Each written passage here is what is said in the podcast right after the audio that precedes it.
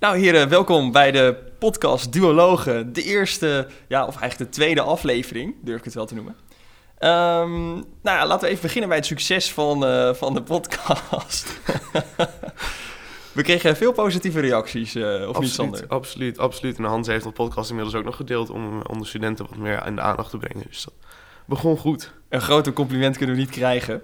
Nou, dan hebben we vorige keer ook een belofte gedaan. Dat we iemand uit de actieve Hanse-gemeenschap uh, zouden vragen om hier langs te komen. Om iets te vertellen over, uh, over een studievereniging of een studentenvereniging. Nou, in dit geval hebben we uh, gewoon heel, het heel groot aangepakt. we hebben een gast, Danny Goldhoff van Lijst Sterk. Ja, dankjewel Bjorn. Ja, nou, Den, ja, waar, waar, kunnen mensen jou nog meer van kennen naast Lijsterk? Naast Lijsterk, ik, uh, ik ben een jaar lang uh, penningmeester geweest bij HMV Actis. Dus uh, daar heb ik een bestuursjaar gedaan. Ah, en ik heb al voor het tweede jaar zit ik nu in de deelraad. Dus daar kunnen mensen me ook van kennen. Deelraad van het instituut voor voorheen marketing management. tegenwoordig, oh mijn god, ik vergeet het altijd. School for Business uh, manage, marketing en nog iets. Ik moet nog even ik, wennen. zit er zelf ook op, maar... Ik moet nog even, ja, ik moet nog even wennen aan de nieuwe naam, maar goed. Ja. Uh, wat was altijd uh, het IMM? Instituut voor Marketing Management. Dus ja, en daarnaast ben ik nu voor, ga ik komend jaar voor het tweede jaar de, de raad in, samen met jullie bij, namens Lijsterk dan. Jullie langs HSV, ik namens Lijsterk. Ja, ja, klopt helemaal. nou, tenminste, ik zit zelf er niet in, maar... Is, dat is ook zo. Ah, we gaan je vast nog wel terugzien, Bjorn. Heb ik alle vertrouwen Ongetwijfeld, ongetwijfeld. um, ja, nou, we zitten hier natuurlijk uh, ook uh, nou, ja, een beetje een grote gebeurtenis. We hebben natuurlijk de HMR-verkiezingen gehad. Ja, dat is uh, voor ons bij de HSV iets slechter uitgepakt natuurlijk. Maar voor jullie bij Lijsterk natuurlijk heel, heel goed. Jullie hebben vijf zetels van de negen behaald. Ja, eh, wat is nou het geheim van jullie succes? nou, als je even wacht, loop ik naar kantoor, dan had ik het hele draaiboek er even bij, dan gaan we even door. Nee, dan gaan we niet aan beginnen. Nee, wat, ja, het succes, uh, ik denk gewoon dat het belangrijk is dat je goed luistert naar de studenten en dat je probeert om zo goed mogelijk hun zorgen naar de voorgrond te brengen. En ja, dat, dat, dat is eigenlijk de reden ook dat ik in de, in de HMR ben gegaan destijds en dat ik er nog steeds in zit. Dat ik het heel belangrijk vind dat er meer wordt gekeken bij het beleid dat de Hansen maakt van hoe gaat dit landen bij de studenten. Want je kunt vanuit uh, ja, hogerop wel wat bedenken, maar het zijn de studenten die er day-to-day uh, zeg maar mee te maken krijgen. En dat wordt soms nog wel eens vergeten. Ja, dat, daar hebben ze inderdaad wel een handje van. Ja, misschien moeten we dan toch eerst even ook beginnen bij wat is de HMR nou eigenlijk? Ja, dat is inderdaad denk ik een belangrijk stuk om uit te leggen. Uh, ik denk sowieso dat op de Hans Hogeschool er heel weinig studenten zijn die echt actief het idee hebben over wat is de HMR en wat, kunnen we, wat kan het eigenlijk voor jou betekenen als student. Uh, als student kun je eigenlijk best wel veel mee bepalen over wat er gebeurt op je eigen school, instituut of op de hand in het algemeen. Uh, de medezeggenschapsraad heeft daar een grote, grote rol in. Vooral de Hans Medezeggenschapsraad aan zich, dat is bovenaan waar wij allemaal in zitten. Uh, misschien handig om daarmee te beginnen, want die verkiezingen hebben we net gehad. Dus als iemand mooi kan uitleggen wat dat inhoudt. ja, zeker, geen probleem. Ja, de, de, HMR is eigenlijk het hoogste medezeggenschapsorgaan van de Hanze. Dus ja, wat moet je dan bij je voorstellen? Dat is eigenlijk een, een, een raad waar alle beleidsstukken die de Hanse ieder jaar maakt gewoon voorbij komen. Dus uh, ook de jaarbegroting, maar bijvoorbeeld nu ook het open-up. Wanneer en in wat voor mate gaan wij weer naar de Hanse, naar de campus toe? En wat heeft dan voorrang en wat kan wel even wachten? Dat zijn allemaal dingen die, die worden ja, eigenlijk getoetst aan de, aan de raad van... goh, uh, hoe denken jullie hierover? Hoe gaat dit landen? Het is een soort van het, uh, het geweten van de Hans Hogeschool, zeg maar. En dat is de beste uitleg die ik daarbij kan geven. er zitten natuurlijk negen studenten in en negen docenten, zodat zowel het studentenperspectief als het uh, docentenperspectief goed bekeken wordt. Van wat betekent voor de mensen die met beleid moeten gaan werken op de, iedere dag, wat wij voor beleid hier maken. Dus ja, dat is het een beetje. Ja, helder uitgelicht. Nee, dat, dat, is, dat is helemaal waar. Dat, dat zou ik niet beter kunnen. Nee, dan hebben we dan een beetje inderdaad uitgelegd wat, uh, wat de HMR is. Nou, we hebben natuurlijk verkiezingen gehad, dat uh, hebben we net ook al een beetje besproken. Um, maar ja, je hebt natuurlijk in die HMR-raad, uh, eh, je hebt de studentenfracties, maar je hebt ook leraren of ja, personeelsgeledingfracties. Ja. Um, en ja, er zijn twee leerlingfracties, hè, HSV en Lijst Sterk. nou, dat betekent dat je af en toe een beetje tegen elkaar opbokst natuurlijk. Maar uiteindelijk moet je wel met elkaar door één deur kunnen. Want je moet natuurlijk wel het beste voor de student allebei uithalen. Um, ja, hoe doen wij dat tot nu toe eigenlijk, jongens? Ja, het is, het is tot nu toe eigenlijk wel een beetje een saai jaar. We zijn het vaak met elkaar eens over dingen, geloof ik. Ja. ja. onderling zeker wel, ja. Ja, dus ja, ja voor de rest, uh, ik, ik, ja, de samenwerking gaat volgens mij prima. Het contact is, is, is redelijk goed. ik heb vaak van, van jullie met Timon dan contact, die afgelopen keer lijsttrekker was bij jullie tijdens de verkiezingen. En dan, ja, meestal zijn we het vaker eens dan oneens over punten. Maar dat is wat jij net ook al zegt, Bjorn. Het, ja, natuurlijk, we zijn twee verschillende partijen, maar we staan eigenlijk voor hetzelfde. En dat is het beste voor de Hanse-studenten. Ja, ja, helemaal dit jaar natuurlijk. er zijn ja, weinig voor- en tegens als we het hebben over uh, hoe moeten we corona aanpakken. Daar zit allemaal wel een beetje eensgezind uh, erover in. Tenminste, dat is nu wel een van de belangrijkste items die er natuurlijk momenteel ligt. Ik denk ook dat dat momenteel wel het belangrijkste is waar we mee bezig zijn. Uh, we kunnen zo meteen weer met z'n allen naar school. maar we moeten nu gewoon vooral als studentenfractie erg gaan kijken van... hoe gaan we weer naar school? Hoe gaan wij mensen allemaal weer dezelfde kant op helpen. En hoe gaan we dat doen? Wat behouden we wel? Want er zijn vast ook positieve dingen die we hebben kunnen leren. Of wat gooien we overboord? En ik denk dat daar nu vooral in opzichte van niet zozeer de studentenfracties zelf, maar van al de personeelsfracties, waar toch wel enigszins een wrijving zal ontstaan tussen wat willen personeelsgeleding en wat willen wij als studenten. En ik denk dat daar voor de komende tijd wel een van de grootste uitdagingen zit als studentenfractie. Ja, als we het over een van die positieve dingen hebben, uh, die, die we dan toch wel, tenminste in, in mijn uh, en mijn visie zouden moeten behouden, is dat toch wel, ja, we zijn heel veel digitaler geworden. En het is ook mogelijk om uh, online hoorcolleges bijvoorbeeld nou ja, terug te kijken. Dat is opeens veel meer, of mijn instituut in ieder geval, is dat veel meer mogelijk dan voor de coronacrisis. En ook leraren zijn veel digitaal vaardiger geworden opeens. Um, ja, die hoorcolleges, moeten die inderdaad ook allemaal online gaan blijven, is dan de vraag. Oeh. Ja, ik vind dit een lastig onderwerp en ik denk dat Danny dat ook al heeft. Uh, niet alle colleges zijn van dezelfde niveaus geweest ten opzichte in de online colleges. Vaak is de interactie tijdens een college best belangrijk. Nou kan ik me voorstellen dat als een of ander docent recht voor de klas staat... die alleen maar wetboeken doorloopt en gewoon artikelen en casussen beschrijft... dat het daarbij wel nuttig is om gewoon... Dat kun je gewoon terugluisteren. Maar zodra het een beetje interactiever wordt en je dingen moet gaan begrijpen... en zelf moet kunnen gaan interpreteren dan is een online college in mijn ogen veel lastiger. Dat is dan weer iets anders dan het opnemen. Maar mijn ogen gaan we gewoon zo meteen als we klaar zijn, moet elke docent zijn hoorcollege gewoon opnemen, zodat ik hem online terug kan moeten kijken. En ik denk dat dat een, in mijn ogen het streven zou moeten zijn. Ja, nou wil natuurlijk niet iedere leraar dat. Die zijn natuurlijk ook bang om, uh, om bijvoorbeeld op internet terecht te komen. Wat in het verleden ook wel eens is gebeurd. Hè? YouTube en dergelijke, waar dan opeens een filmpje staat... waar je leraar dan net iets heel maf uh, uitloopt te leggen. Ehm, ja, hoe, moeten we daarmee omgaan? Ja, dat zit wel een stukje je wrijving, wat je net ook over begon, Bjorn. Uh, oh, doet hij het nog goed? Want ik ja, je moet iets meer naar voren, denk ik. Oké, helemaal goed. Uh, ja, wat je, wat je zelf net ook al aangaf, er zit een stukje wrijving, of, of, of Sander gaf het aan, geloof ik, tussen wat de personeelsgeleding wil en wat de studentgeleding wil. Maar waar, waar wij samen uh, wel voor moeten waken, denk ik, is dat het nog steeds vanuit kwaliteitsperspectief wordt bekeken. En niet dat bijvoorbeeld het kosten zo laag mogelijk houden leidend gaat worden. Want natuurlijk is het wel, het is een stuk goedkoper om, om een docent uh, een college op te laten nemen wat vervolgens door 30 klassen bekeken kan worden. Dan dat die docent 30 klassen daadwerkelijk het college moet gaan geven. En ik denk dat daar vooral de crux ook zit. En in een stukje, ja, met het plaatsen van dingen op, op, op, YouTube of noem maar op, dat mag eigenlijk gewoon niet. Op het moment dat je de Hans Hogeschool studeert, dan ga je akkoord met bepaalde ja, voorwaarden. En een daarvan is gewoon, je mag het collegemateriaal niet zonder toestemming van de docent delen. Dus ja. Er is in het verleden ook wel hard op gehandhaafd. Ja, dus. dat, uh, nou, en terecht ook. Maar wat jij zegt, ik bedoel, je, je, moet je als docent ook wel comfortabel voelen voor zo'n klas. En gewoon je, zo goed mogelijk uh, je les geven. En niet bezig moeten zijn van, oh god, wat, wat gaat er straks weer gebeuren? Dat, dat moet je ten alle tijde willen voorkomen, denk ik. Want dan gaat de onderwijskwaliteit eronder lijden. En dat is voor niemand goed. Nee, dat klopt. Uh, ja, eens. ja. Um, ja, dan even door. Um, want merken nu dat dat geld wel de boventoon voert dan in, in deze discussie? Ja, kijk, het, is natuurlijk wel verleidelijk om, om je daar door mee te laten gaan. Ik bedoel, het is natuurlijk jaarbegroting en je hebt heel veel dingen waar geld naartoe kan en naartoe moet. We krijgen nu ook een uh, behoorlijke smak geld vanuit de, de overheid en de NPO-gelden. Ja, en het is gewoon kijken en puzzelen. Alleen voor de lange termijn, op het moment het is nou goed bevallen, althans voor velen is het goed bevallen.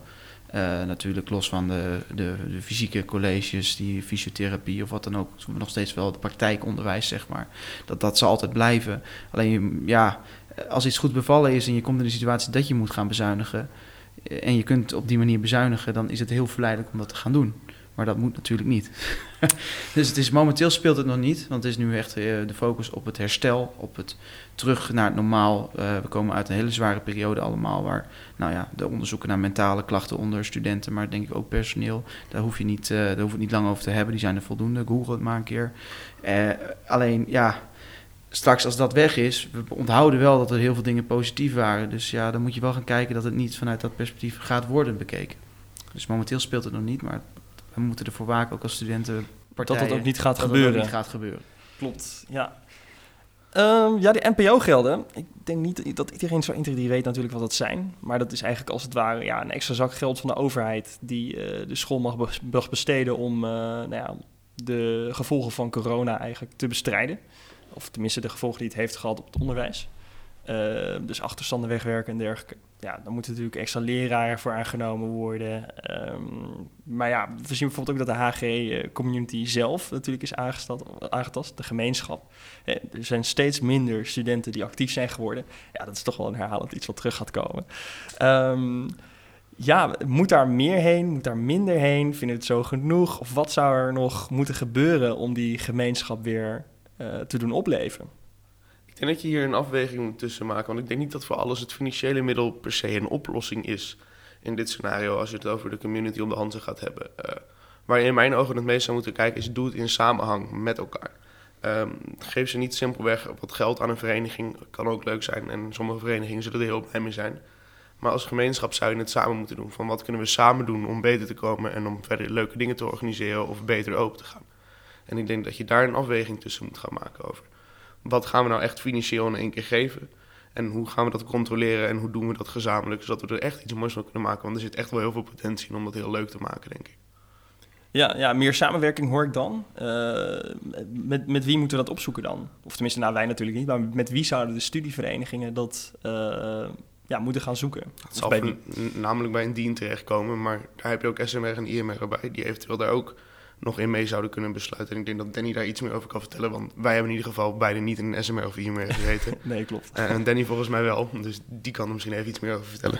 Ja, zeker. Uh, ja, kijk, je hebt die deelraden, die schoolraden, die hebben, zijn niet heel erg betrokken bij bijvoorbeeld studieverenigingen tot nu toe. En dat, dat zal misschien wel wat meer moeten. In ieder geval het gesprek uh, aangaan. Dan heb je wel uitzondering daar gelaten. Bijvoorbeeld in, in ons instituut dan heb je dat er uh, eigenlijk standaard vanuit HMV Act is. Dat is de marketingstudievereniging, die nemen altijd plaats in, de, in die deelraad. Dus dan zit er gewoon iemand van het bestuur, zit ook in de deelraad.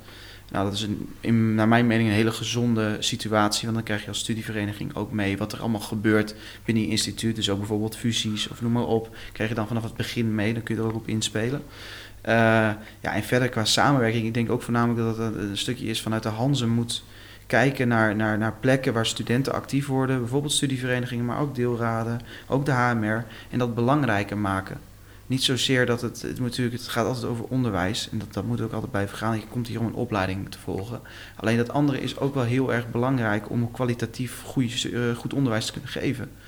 En nou ja, we zijn allemaal wel bekend dat het communiceren en de Hanzen en de, en de, de informatiestromen, dat, dat kan wel eens wat beter. Als ik mij even heel netjes uitdruk. Ja, ik denk dat daar ook een hele mooie kans ligt om daar meer samen te gaan werken met bijvoorbeeld studieverenigingen, die veel dichter bij de studenten staan. En waardoor je dus veel makkelijker uh, dan in plaats van met die ellenlange mailtjes studenten op de hoogte kan brengen van ontwikkelingen of, of, of zaken waar zij rekening mee moeten houden. Of met de podcast. Of met de podcast, inderdaad. Nee, maar ik ben het wel met je eens. Er zijn natuurlijk andere, andere informatiemogelijkheden uh, die de school ja, toch het lastiger, lastiger kan aangrijpen. Het is een vrij ja, logge organisatie, omdat het ook vrij groot is. Dan heb je dat altijd. En studieverenigingen kunnen daar inderdaad makkelijker op inspelen. Um, dus zeker, ja, uh, betrek die erbij in de communicatie. Jammer dat dat nog niet gebeurt.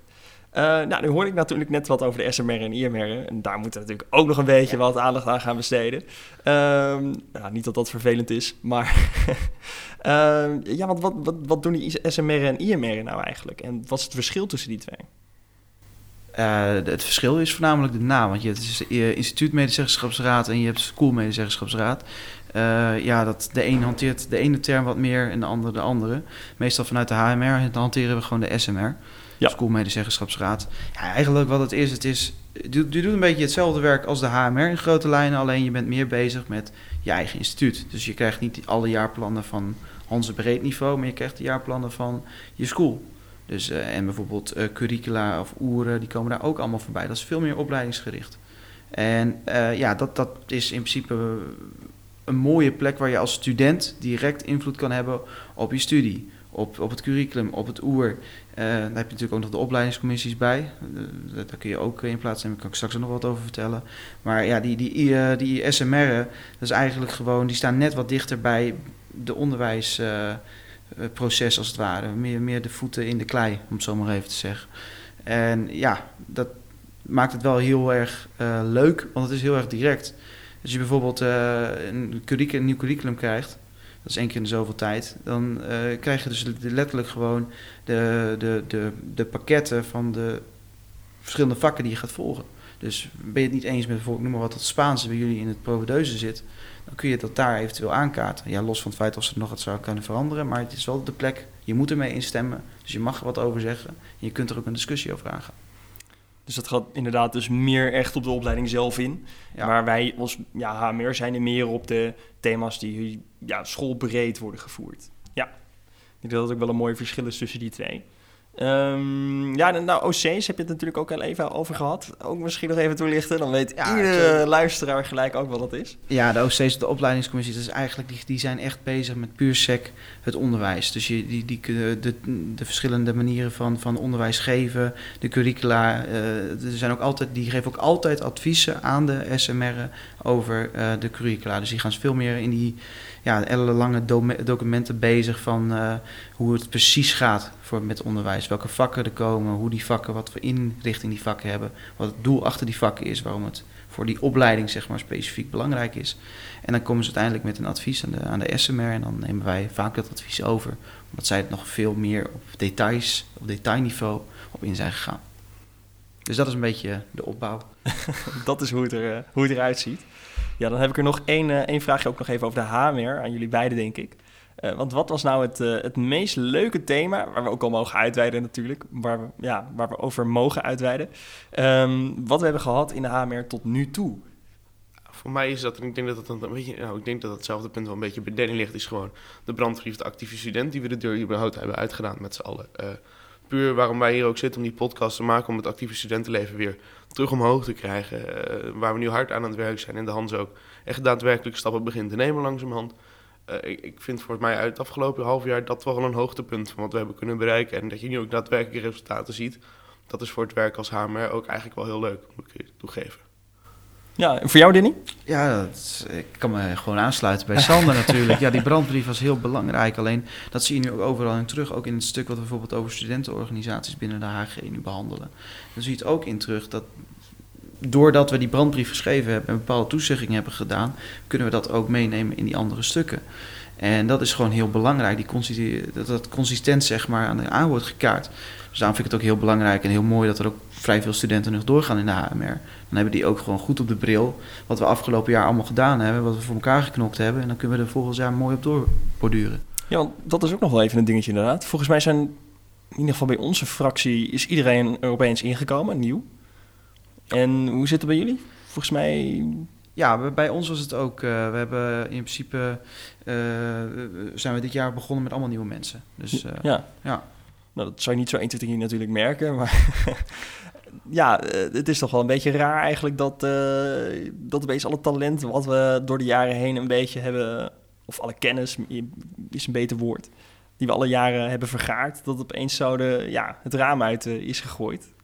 Ja, we hebben het wel weer weten op te bouwen natuurlijk, maar ja. je bent er wel even mee bezig. Ja, zeker. En uh, dat is ook het jammer. Je hebt natuurlijk wel een intern overdracht. En je hebt, kunt altijd wel je voorgangers nog even polsen van hoe ging dit? Hebben jullie dit een keer besproken?